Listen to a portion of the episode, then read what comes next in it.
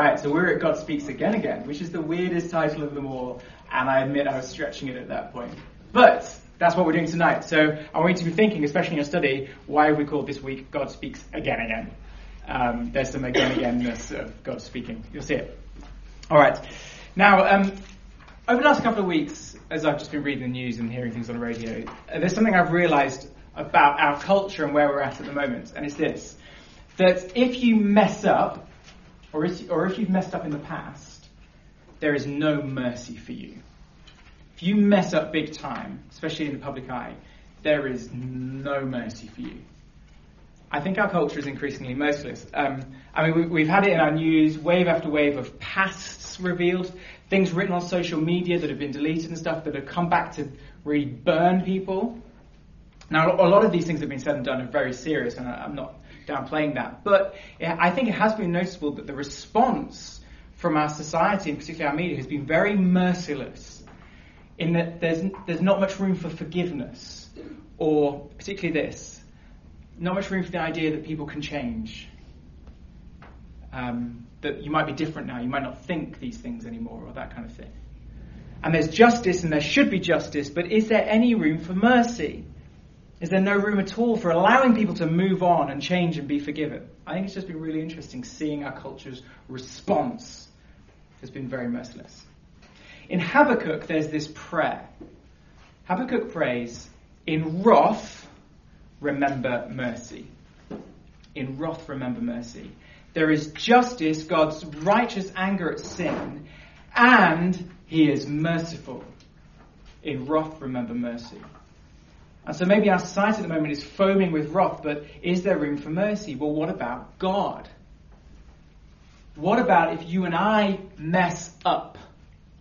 What does God do about that? What about if we really mess up? What about our past? What if they come out? Ah, God knows our past anyway, right? Is there mercy for us when we are what I'm going to call sinful disasters? Is there mercy for us? Now, today's moment in Exodus that we're going to look at plays out for us what it means for God's people to be sinful disasters. Who are God's people? Sinful disasters. And for God to respond with anger and wrath and his mercy sinful disasters of people, God's righteous anger and his mercy. How does that all work? That's what tonight's all about. So let's um, remember what's going on at this point in Exodus. So, so far, we're, at the moment, we're at the high point of Exodus. It's all been really good. God's spoken again. He spoke earlier on, but um, He's gathered His people at Sinai. He's spoken to them. He's given them His beautiful law. He's made this high commitment relationship with them, and they've said, yeah, we're going to obey you. They made that covenant, remember, with all the blood and all that stuff. And Moses um, goes back up the mountain after that moment. So just turn back to chapter 24. This is where we were last time.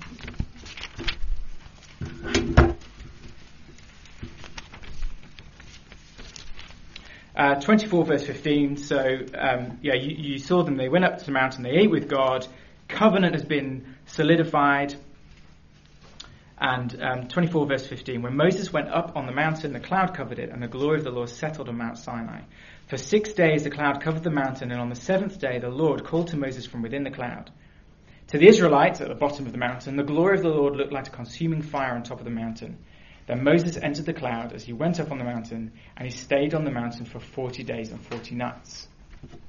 Okay, so Moses, having they've, they've made the covenant, he goes back up the mountain for 40 days and 40 nights, and God gives him all the tabernacle instructions. This is how you're going to worship me. This is how I'm going to dwell with you.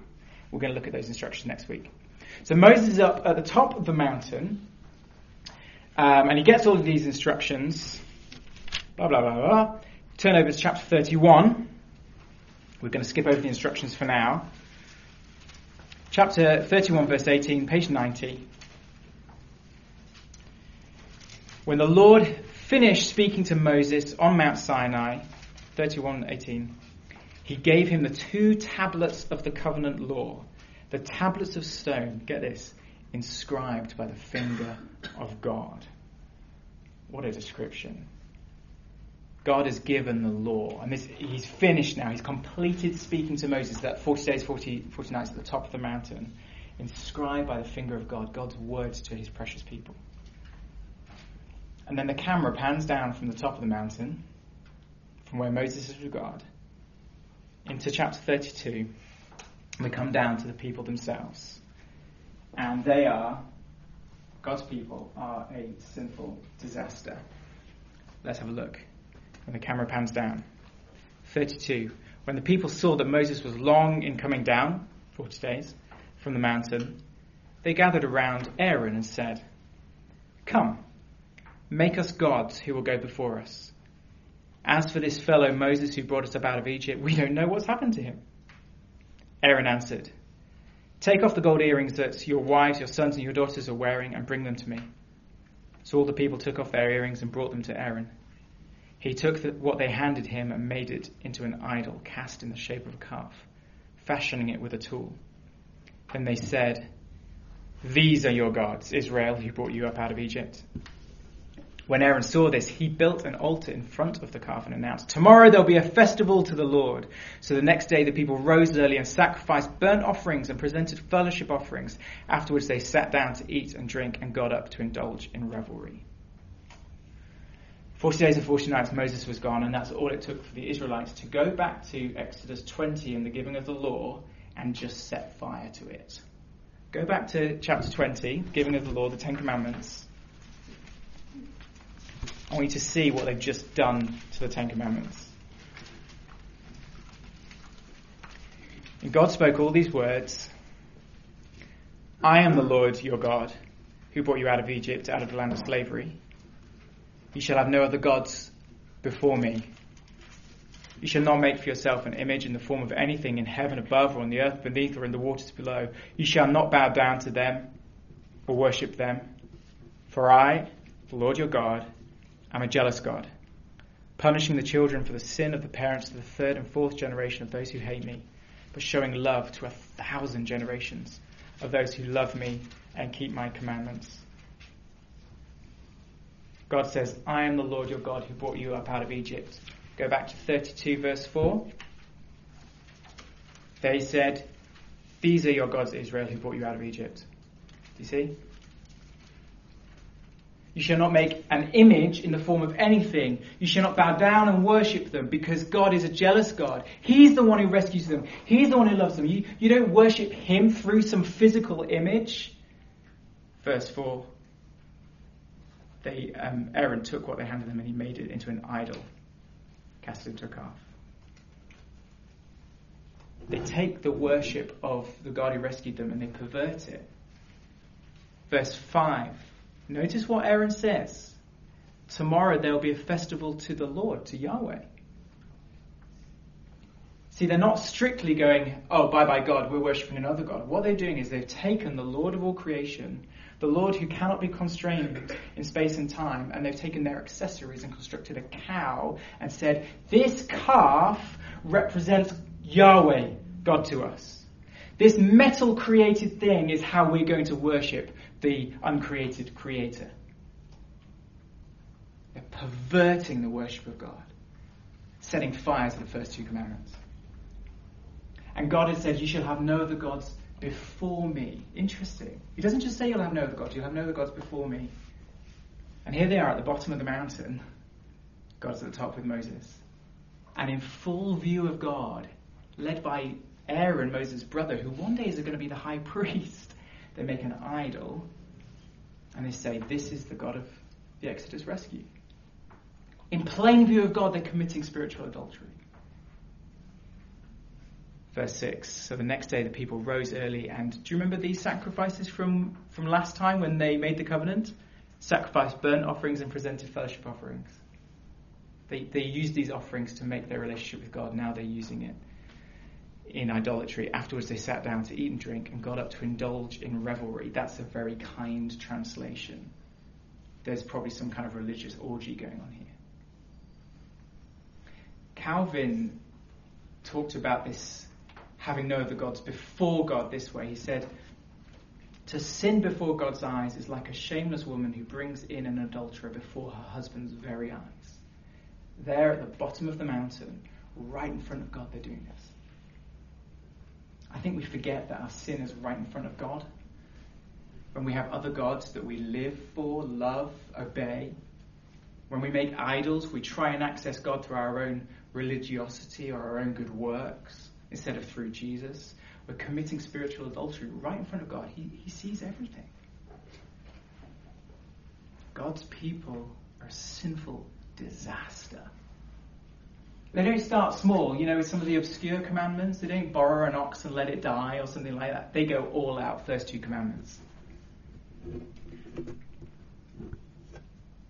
And you look and you think, how could they? I mean, when God has shown them so much kindness, God hears, He heard them cry out, He spoke, He rescued, He's spoken again, giving them the law and His covenant, and they do this! How could they? And I'm sure that's something we said to ourselves. How could I? How could I have done that?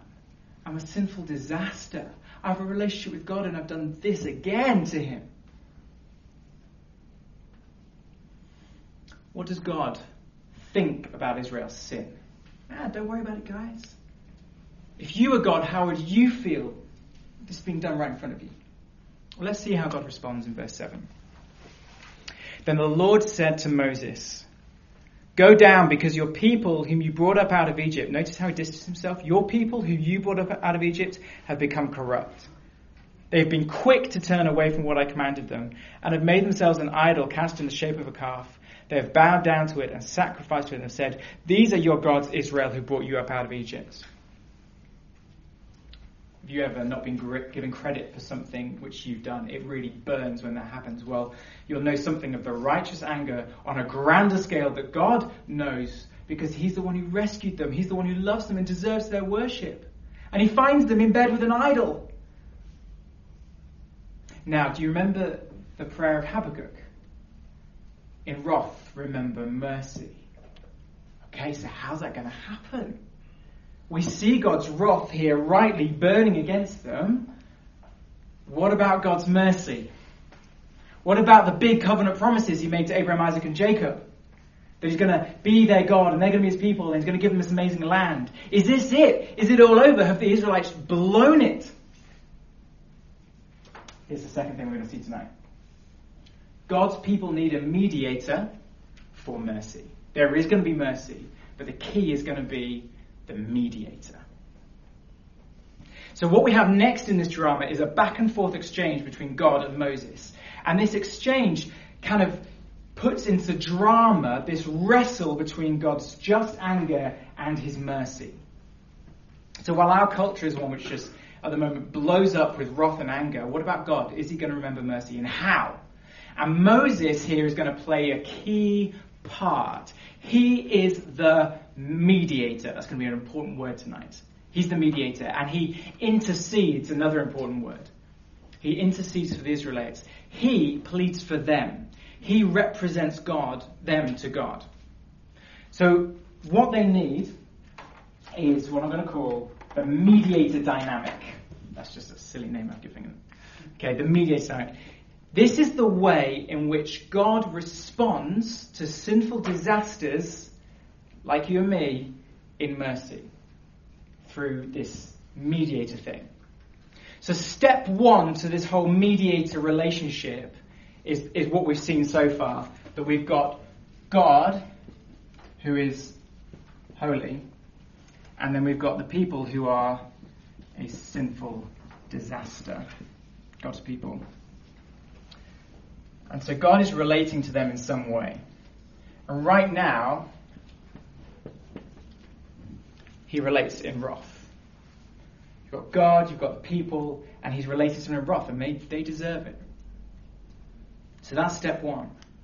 But step two in this mediator relationship dynamic is that the mediator intercedes with God on behalf of the people.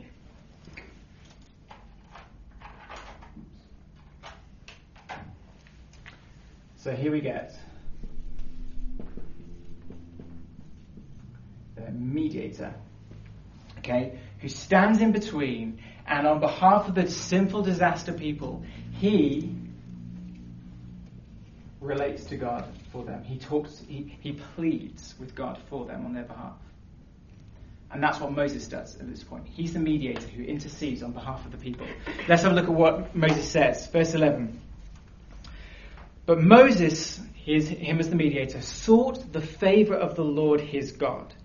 Lord, he said, why should your anger burn against your people whom you brought out of Egypt with great power and mighty hand? Why should the Egyptians say it was with evil intent that he brought them out to kill them in the mountains and to wipe them off the face of the earth? Turn from your fierce anger. Relent and do not bring disaster on your people. Remember your servants, Abraham, Isaac, and, Je- and oh, there it was, and Israel, also Jacob, same name for Jacob, to whom you swore by your own self, I will make your descendants as numerous as the stars in the sky, I will give your descendants all this land I promised them, and it will be their inheritance forever. So God gives Moses this special role, and Moses pleads with God, and God uses that plea to demonstrate his mercy to the sinful disaster of the people. Moses, do you notice he appeals to God's character, his desire to bring himself glory. He says, if you destroy the Israelites now, what are the Egyptians going to think? They're going to think you brought them out here to kill them. He appeals to God's character.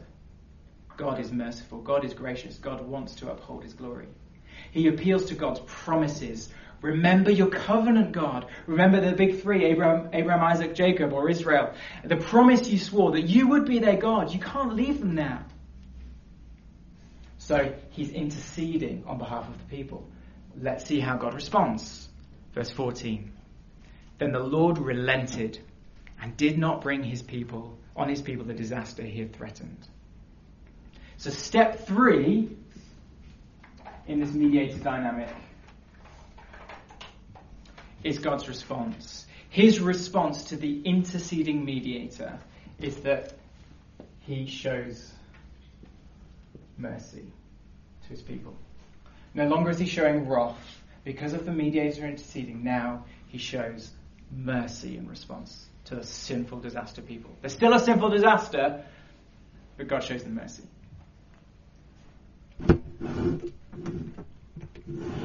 So, will God in wrath remember mercy? Yes, because of this dynamic with the mediator. Now, we're going to come back to that a little bit more later as we think about Christ, okay? But the drama does continue. You think, well, that's it, right? God's forgiven them.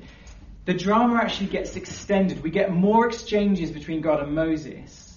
And you think, well, why do we get that? Here's what I think God is showing us God being merciful to sinful disasters isn't a light and easy thing. We get, we get a real tension here. A tension of God's wrath and God's mercy gets played out over the next few verses. It's not easy having mercy. This tension is real. So Moses comes back down um, the mountain with these with the tablets. The, the finger, fingers of God have written them. And let's have a look at 19, how he responds. When Moses approached the camp, he saw the calf and the dancing. He's, this is Moses. His anger burned. And he threw the tablets out of his hands, breaking them to pieces at the foot of the mountain. Maybe now you can see why God is going to have to speak again, again, right? Because he smashed the tablets with the law. He took the calf, get this, and made the people, the people had made, burned it in the fire, ground its powder, scattered it in the water, and made the Israelites drink it. Drink your idolatry. He said to Aaron, What did these people do to you that you led them into such great sin? He can't believe that Aaron was in on this. Do not be angry, my lord, Aaron answered.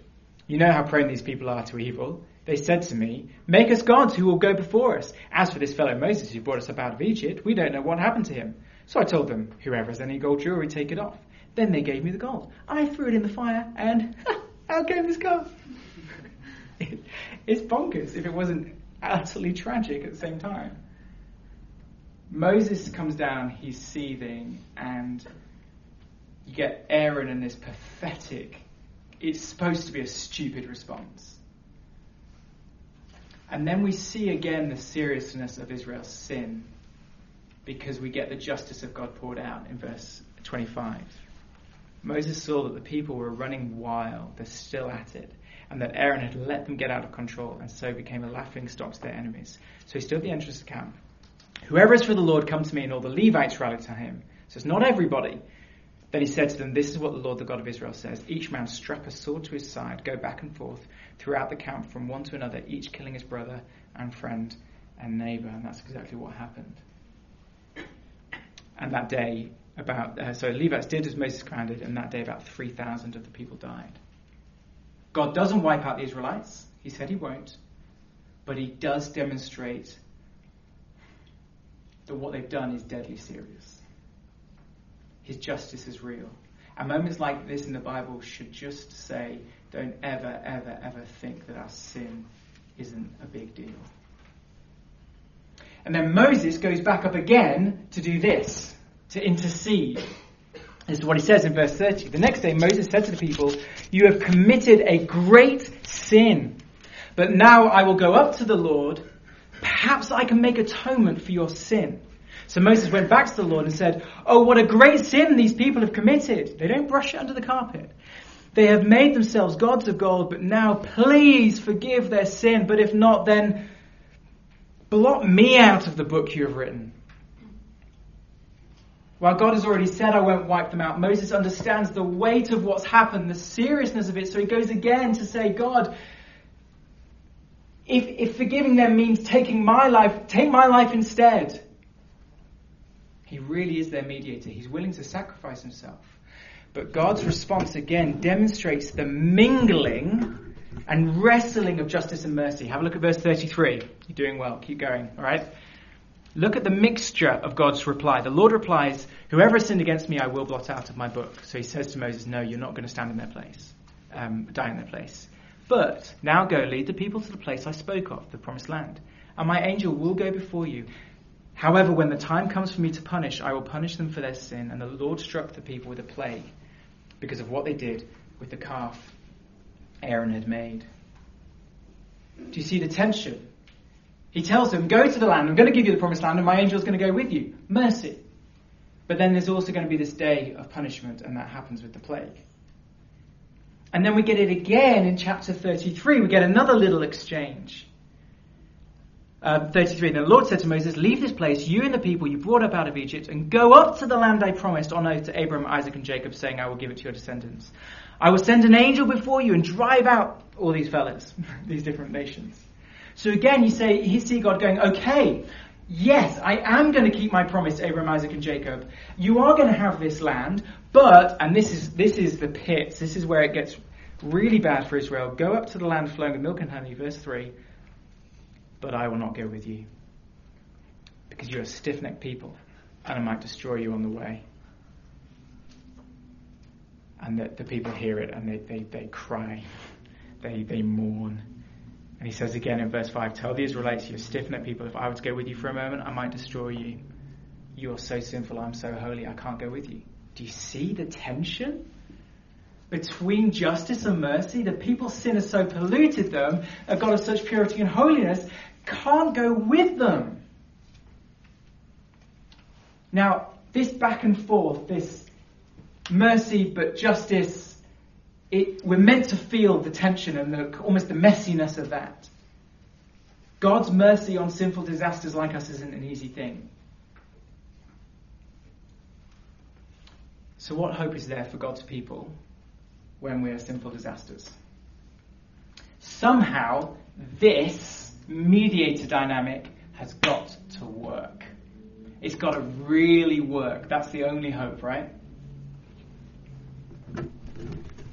When you get to your study, you're going to see the resolution within Exodus and, and how this works. But for a moment, I want to think about us as Christians, as God's people now in the New Testament. What about those moments when we are sinful disasters, when we say, I can't believe I did that? I did that in plain view of God. What about us? Well, just like Israel, we need a mediator for mercy. What you're going to see in your study is that God's basis for his mercy for Israel is on his happiness with Moses. Okay? His, his mercy on Israel is based upon his delight in Moses. He's a pleasing mediator to God. And for Moses' sake, God is merciful to the Israelites. What about us? Turn with me to Hebrews 7. This is good, okay? Hebrews 7, verse 23, which is on page 1206. 1206. Hebrews 7, verse 23. Uh, this discusses uh, priests. Priests um, after Moses, he's like the first priest in many ways, played this mediator role. So when it talks about priests, it's talking about mediators. It's, they're doing the same thing. Now, there have been many of those priests since death prevented them from continuing in office. Lots of priests in the Old Testament, like Moses, they all died. But because Jesus lives forever, he has a permanent priesthood mediator role. Therefore, he is able to save completely those who come to God through him because he always lives to intercede for them. Go down to verse 28. For the law appoints as high priests men in all their weakness, but the oath which came out after the law appointed the Son, who has been made perfect forever. Here's the mediator dynamic for you and me. God looks at you and me, and what does he find? And you might feel this tonight. He finds sinful disasters. How could we do those things right in front of him? But in his wrath, he remembers mercy and he puts forward his son as our mediator. And Jesus stands between us and our holy God. And he intercedes for us. And he says this to the Father. He says, Have mercy on them because you delight in me. That's what Jesus says. Have mercy on them because my sacrifice is perfect and complete. Have mercy on them by taking my life on the cross instead of theirs. And so Jesus is the mediator who wins for us God's mercy. When Moses said, I'm going to go up and I'm going to plead for you, there was one little word which is really important. He said, Perhaps I can make atonement for your sin. Perhaps I can make atonement for your sin. And God didn't accept his offer. Jesus is a better Moses. Jesus is a better mediator. Because there's no perhaps with Jesus. God will show mercy on us. He doesn't turn, he, he turned Moses' offer of sacrifice aside. He doesn't turn Jesus away. If you trust in Jesus today, God will show you mercy. Not perhaps. Doesn't matter, doesn't matter what you've done or what you're doing. He will show you mercy. And to test whether you really get that, I want to ask you this. I've asked this before in sermons. How does God feel about you today? How does God feel about you when He looks at your sinful disaster of a life? The answer is delighted. He's delighted in you because of the quality of your mediator, His Son, who He delights in. At this very moment, what is Jesus doing right now? Well, it tells us in Hebrews 7. He always lives to intercede for them. That's what Jesus is doing right now.